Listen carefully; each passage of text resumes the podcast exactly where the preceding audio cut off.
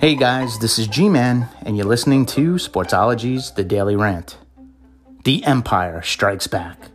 When the New York Yankees grossly overpaid the top free agent in Gerrit Cole, the significance was a bit more than just becoming the favorites to win the World Series, but also to notify the baseball world that the evil empire was back. Which for both Major League Baseball and the Yankees is a good thing. See, every story needs a villain, and the Yankees seem to play their best by playing that part. However, the idea that Brian Cashman and company had an incredible sales pitch with Cole and sold him what it's meant to be a Yankee, let's not forget one thing why he came here, and that's simply the money. If the Yankees brass did such a great job, then why have to go one more year with almost $30 million more in his pocket?